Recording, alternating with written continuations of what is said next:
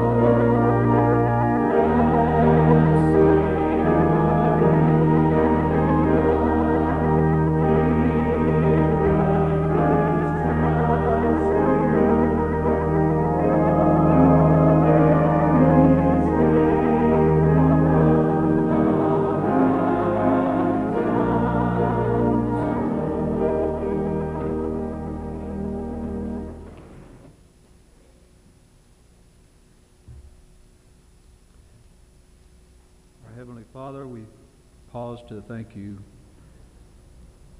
for even the smallest thing that you've given us. We thank you for your mercy.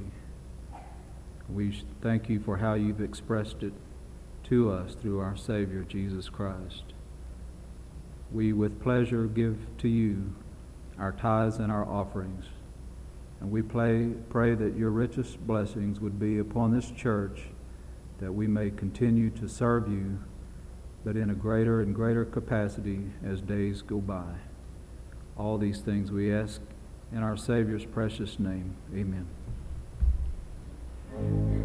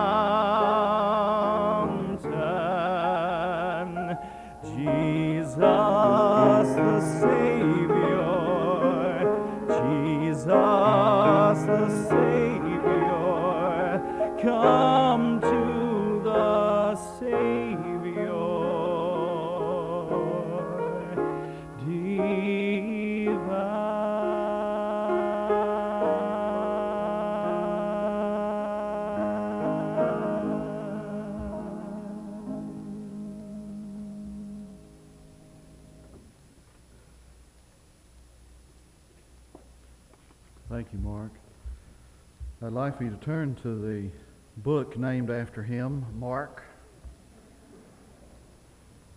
Not really. To the book of Mark, chapter 4.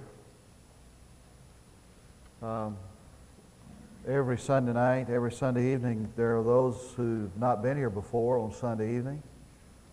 And so, what we try to do on Sunday evening is kind of do a little teaching type um, arrangement and use a worksheet. So if you have need for one of these, lift your hand and we'll get you one. It's kind of helpful, I think, to follow along. Several uh, weeks ago, we started a series on some of the questions that you find throughout the Scripture. And using those questions, we just kind of use them as a launching pad, so to speak, to develop some uh, thoughts that center around them.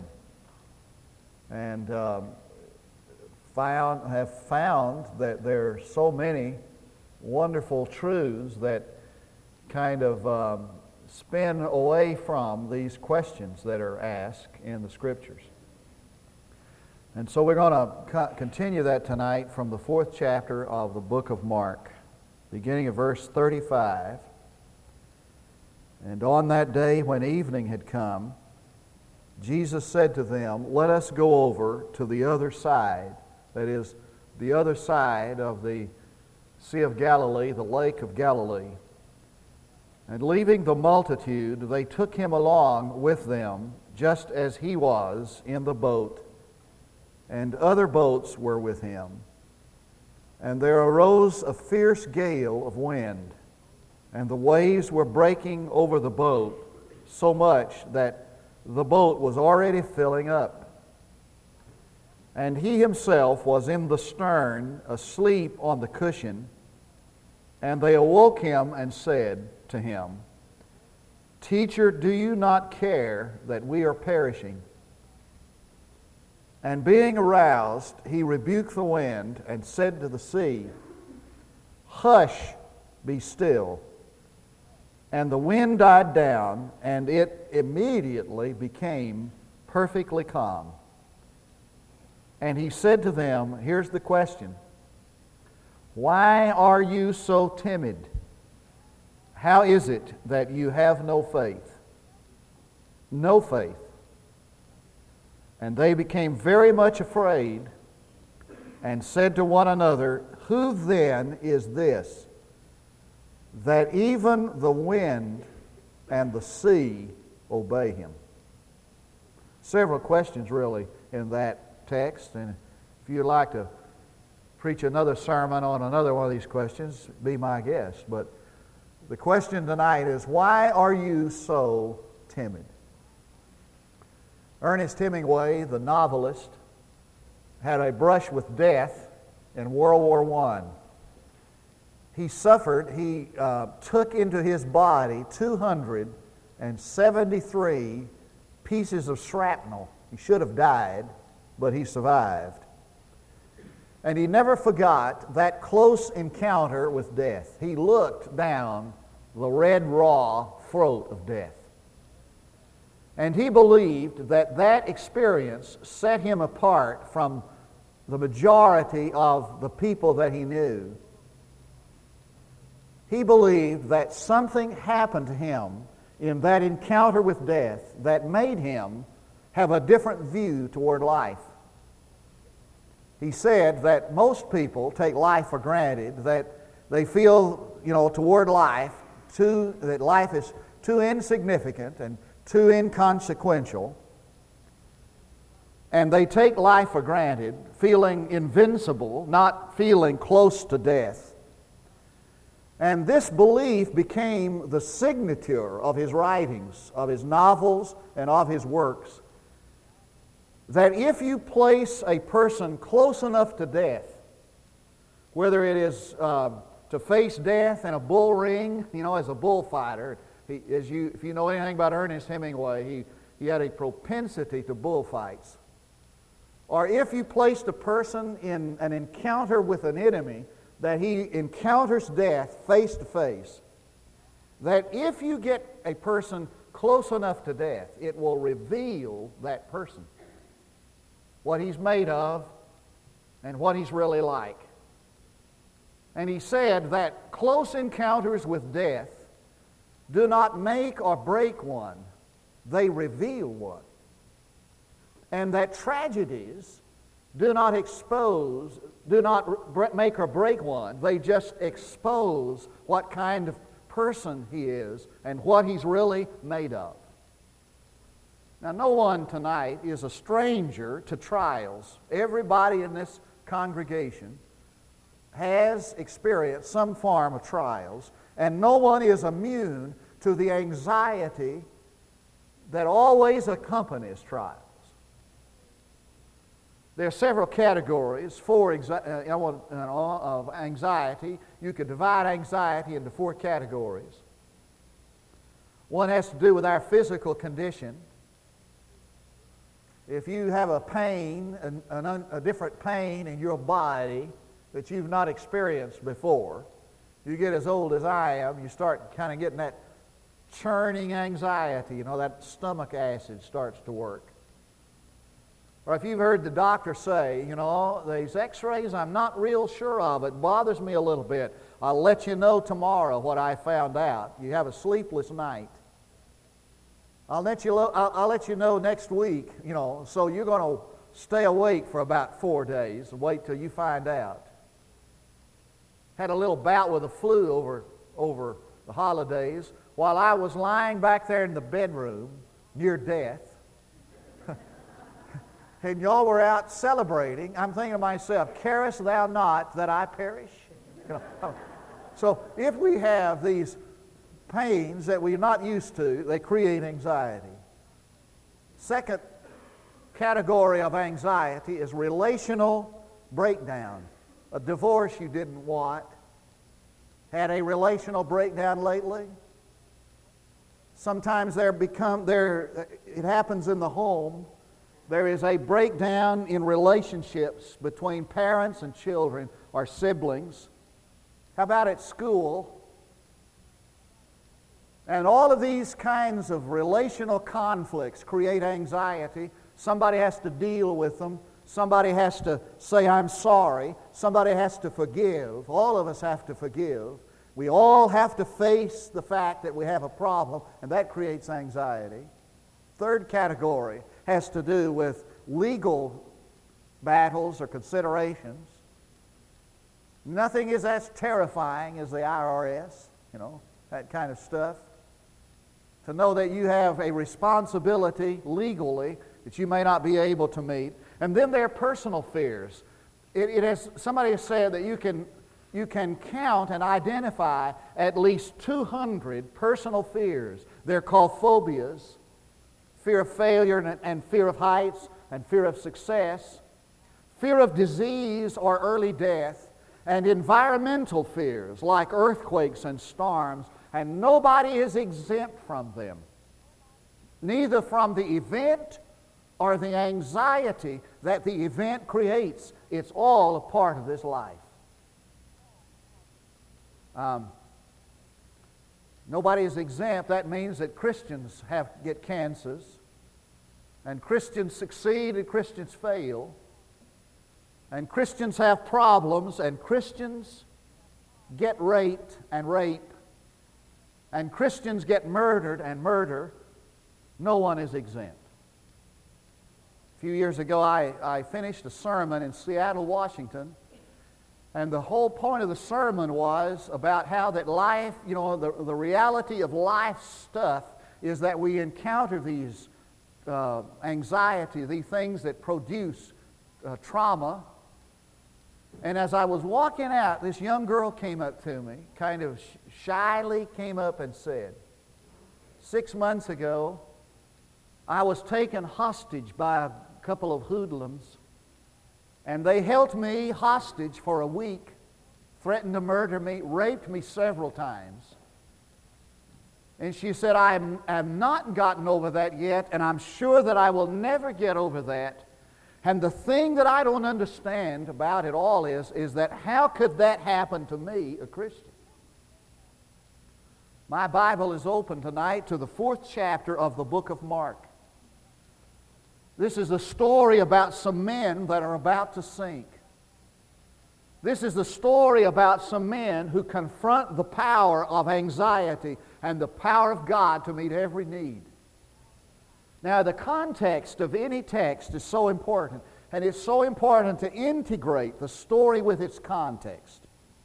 This has been a full day in the life of Jesus. He has healed. He has encountered a demonized man and has set him free.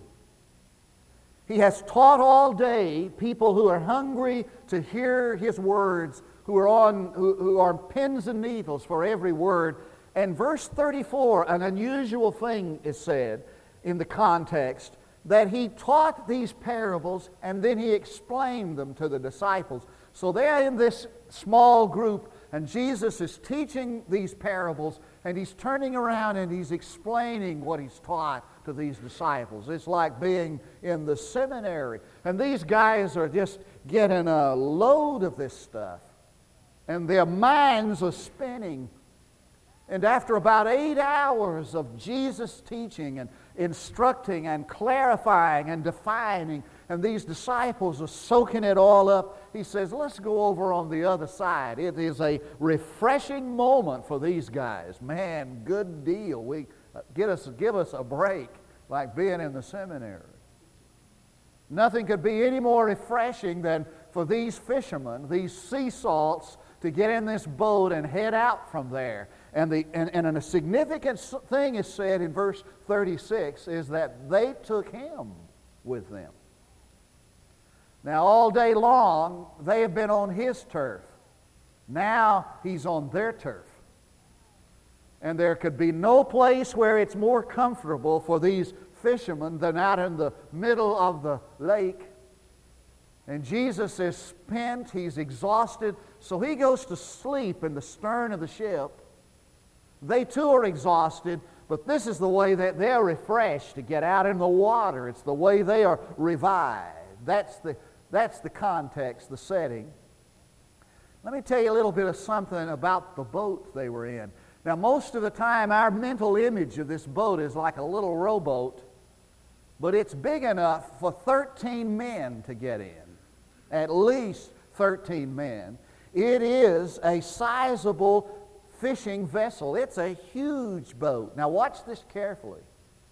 This boat was sufficient for these men as long as there was no storm.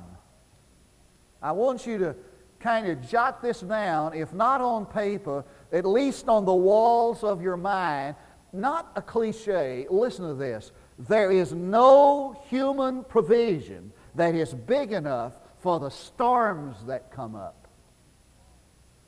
Now, human provisions are big enough for the everyday things of life when there are no troubles, but human provisions are not adequate for storms. That's the boat they were in. Let me tell you a little bit about the Lake of Galilee. We call it the Sea of Galilee. It's really just a lake. I've been on it, having traveled all over the world. I've been on the Lake of Galilee. It sits down kind of like you would, if you could envision a saucer of water, it sits down below sea level, 13 miles long, 8 miles wide. And out from the Sea of Galilee is this mountain range. Mount Hermon stands 9,100 feet above it. And this little lake, this little Sea of Galilee, sets down in that mountain range. And above them, on the, on the top of the mountains, on top Mount Hermon, it's snow capped much of the year. And these cool breezes that blow there 91 uh, feet high above these, this warm water, and, and hot air rises, does it not? So cold air must sink. And so the cold air on Mount Hermon begins to sink sometimes through those passageways and comes down into that little basin where that Sea of Galilee, fresh warm water is rising, and it just causes an explosion. And it happened often that these men would get out on the Sea of Galilee and everything was calm and peaceful, just like it is in your life now. But all of a sudden, boom, and an explosion comes and a storm you can't handle. And so they cried, Master, don't you care that we're perishing? And Matthew records this same event, and he translates the word perishing. It's the Greek word seismos. Do you, do you care? Don't you, are you concerned that we are seismos? We get the word seismograph from that. It's a reference to an earthquake. Something's happening in the Lake of Galilee like they have never seen before. Nothing like this has ever happened. They've been riding at this sea all of their life, but no storm, no waves like that one. And the waves are coming in, and just before long, in a little bit, the water's coming into the boat. Now, you get a boat in the sea, that's okay. You get the sea in the boat, you got some problems. And they were having it. Instantly, they, it came. And they are crying out, I'm in peril. Do you not care that we perish. Have you not asked that from one time or another? God, do you, don't you care that I got this big time problem? And Jesus gets up in verse 39 and says that he rebuked, the, watch this, he rebuked the wind and he said to the sea, Still. And instantly it was. Now, when you read this from the Greek, you, don't, you need to see these words that are there. It means that there was, in one second, storm like they had never seen storm and waves higher that they had ever encountered, and the next second, not a breath and not a wave. It's what the old seamen call a slick. So that when they looked out of this sea vessel, the water was as slick as glass. You could have dropped a penny on it and it would have made waves for hundreds of feet. It was perfectly calm.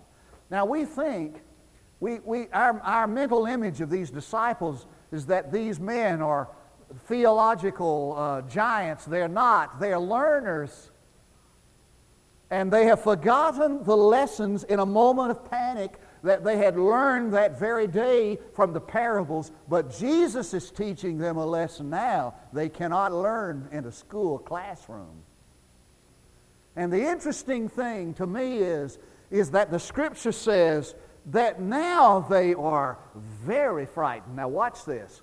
And when they were in this storm like they had never seen before, they were afraid. But when this man stood up and said, Still, and it was still, they were very frightened because in the presence of that miracle, they knew they were dealing with somebody who was different from any person they had ever known.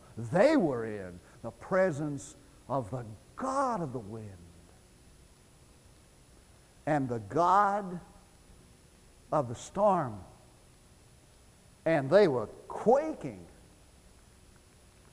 So Jesus asked the question Why are you so timid? Now, that's a soft word in English. I used to be, and still am, somewhat very timid. Surprise to you, we, we say when a person is kind of shy and backward and unable um, to socialize, we say, oh, well, he's just timid. Bless his heart. It's kind of a cover up word, or bless her heart. Wasn't a cover up word in the Greek. That word means, why are you such a coward? Now, on the bank, when there was no storm, they were heroes. Storms are happening right now. we have a little background music here and uh, kind of fit this sermon into. While they were on dry land, they were heroes. Out in the middle of the sea in the storm, they were cowards. Now, watch this. You remember what Hemingway said? Nobody will ever accuse him of being a theologian. But the way the storm, what the storm does when it comes in life is reveal what you really are. Now, I have a strong belief that, that Jesus didn't tell us this story so we could little, learn a little story about sailing. I believe there's some analogies, and I want you to write these analogies down, and we'll hurry so we can get out here before this roof falls in. Number one, calm evenings frequently lead to stormy nights hate to tell you this, but oftentimes the trials that come in life come immediately after some success. You ever notice that? That oftentimes, immediately after some great achievement, the bottom falls out. There'd been a great day teaching, healing, re- delivering, and all of a sudden, while this group of men were in the most comfortable place they could ever be with experiences they had never had before, the bottom falls out. Calm evenings of marriage often lead to stormy nights. And calm evenings of the beginning of ministries often lead to stormy experiences. Number two, sudden surprises can intensify to uncontrollable storms. Sudden surprises can intensify to uncontrollable storms. To this point, most of you perhaps have been able to control your life, especially you young people. And everything has gone just pretty well like you'd hoped and pretty well like you planned, and everything is turning out pretty good. Sudden surprises can intensify to uncontrollable storms. Number three, God's silence can be misunderstood as casual unconcern. I mean, he's in the boat asleep and we're perishing. Let me tell you, one of the biggest trials you'll ever endure is the silence of God. And there'll be times in your life when you're absolutely, concern, absolutely certain that God cares nothing for you. Well, let me tell you something. God has nothing to say until he, he doesn't say anything until he gets ready to say something. And most of the time, he doesn't say something until we are ready to hear it. I've, I've observed this that God doesn't have anything to say to me till he knows I'm ready to hear him. Albert Einstein once went to speak at a university and had a big banquet for him. The time for him to get up and speak, he got up and he said, uh, Ladies and gentlemen, I don't have anything to say to you. And sat down.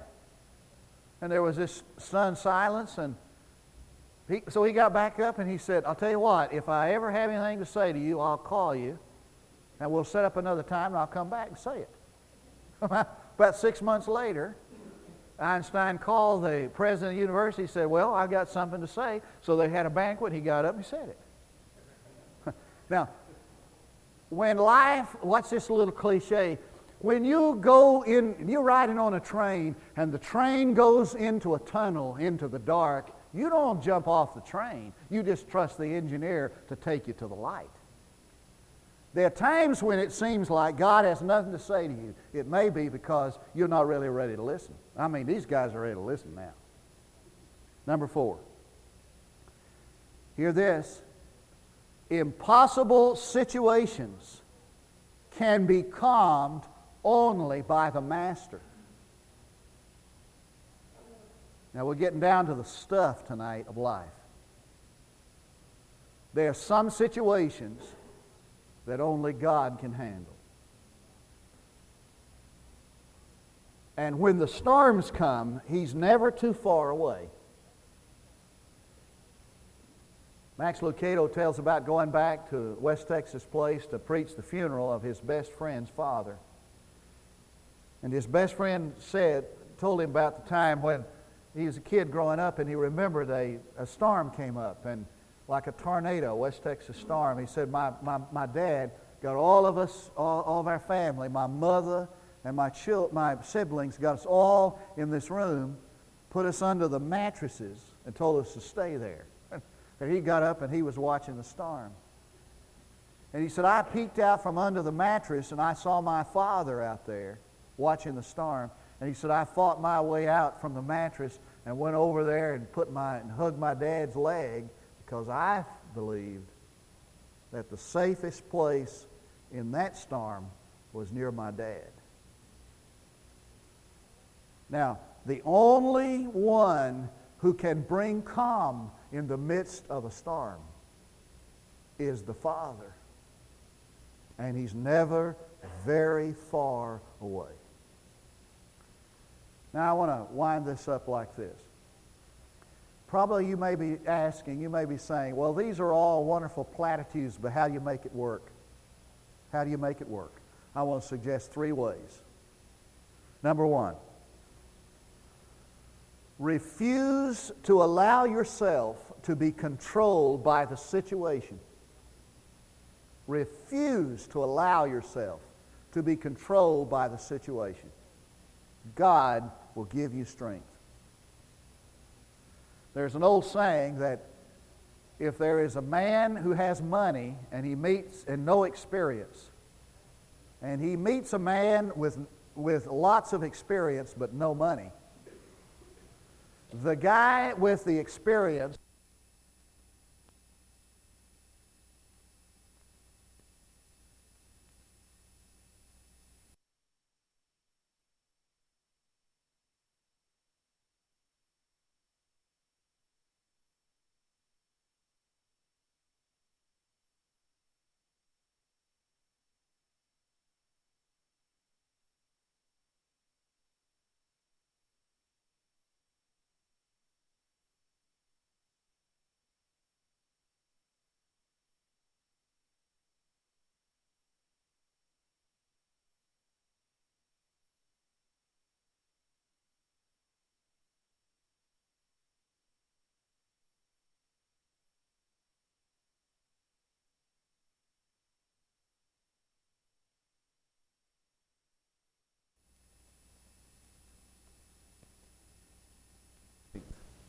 Number two, remind yourself of what you believe and what you know. Now, these guys were just, they weren't 12 hours out of the classroom. Evidently, they didn't get it. Now, let me say a word to high school and college and middle school students. The time to start to learn how to deal with a storm, what to do in a storm, is while there is none. If you wait to try to find out what to do in a storm, when the storm hits, it's too late. While you're young, get it, grasp it, put some roots down, and know how to deal with the real issues of life before the real issues of life hit you in the face. It's too late then. It's in the time of peace, in the safe times, that you learn how to deal with the storm. That's what Jesus was talking about when he said, you know, um, if you hear these words of mine and do them, it'll be like a man who builds his house on a rock, and when the storms come, in other words, he, you, you, you hear his word and you build your life on his word so when the storms come, you stand it. You can stand it. And the author of the book of Ecclesiastes writes it like this Remember now thy Creator in the days of thy youth, so that when the evil day comes, you won't have to say, I resent it, I regret it. Remember what you were taught. Put the roots down there. Number three, replace the fear of the seen for the faith of the unseen. Martin Luther says that the only saving faith is that which casts itself upon God. There's an old poem that was written um, in, in the context of the, of the slave, the black folks in the South. Here's the way it goes. What you going to do when the river overflows? I'm going to sit on the porch and watch it go. What you going to do when the hogs all drown? I'm going to wish that I had higher ground. What you going to do when the cow floats away? I'm going to throw in after her a bale of hay. What you going to do when the flood enters the room? I'm going to sweep her out with a thick straw broom. What you going to do when the cabin leaves? I'm going to climb on the roof and straddle the eaves. What you going to do when the boat gives way? I'm going to say, Howdy, Lord, it's Judgment Day.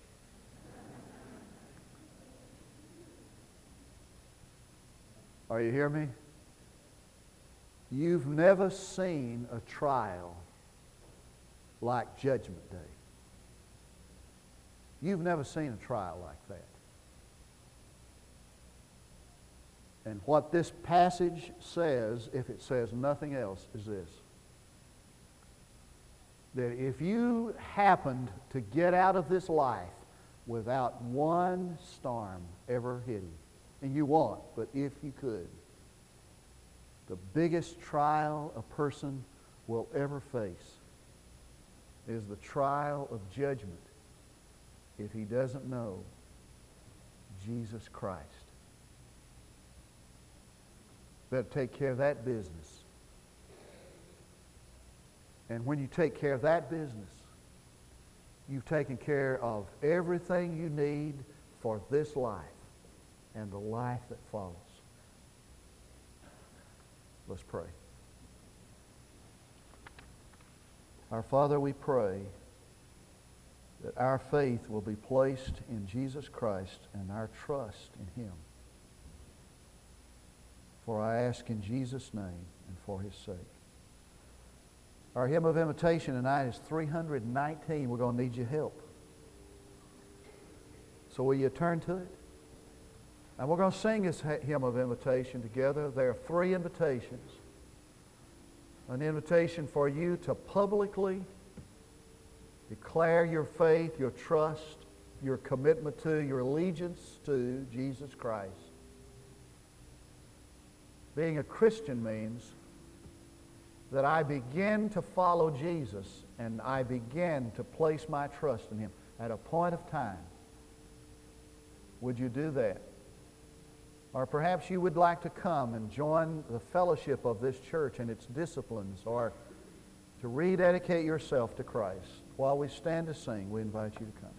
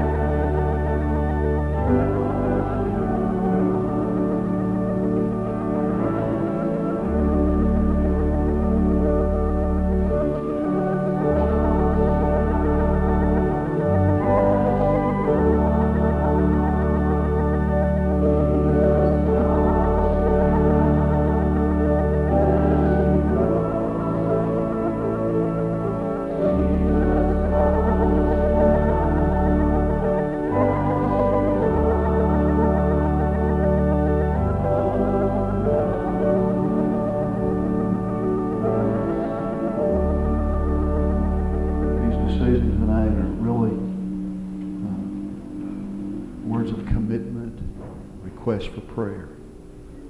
Uh, Ed is saying, I don't even know what to say, but I, I, have struggled with ministry all my life, and I want uh, God to use me, and I'm, I'm, all I can say is I'm available to God. We're talking about uh, vocational ministry, serving Him that way. To be a better, one is said to be a better um, wife and, and mother. And one has come to say, I've got things that about which I have no control. I pray that God will take control of. Another to say, I have a brother that's in jail, is lost. Would you pray that he be saved? And God has spoken our heart. God will answer that which he has prompted us to pray. And he's bound to do that. Let's thank him for it as we're dismissed. Father, we thank you for what our heart experiences when we're in your presence and the hope that we have when we hear your word. And we thank you for the storms that come that cause us to turn to you and to, to look to you, to cry out to you. I pray for that need that each of us has. That you'll meet it tonight in Jesus' name. Amen.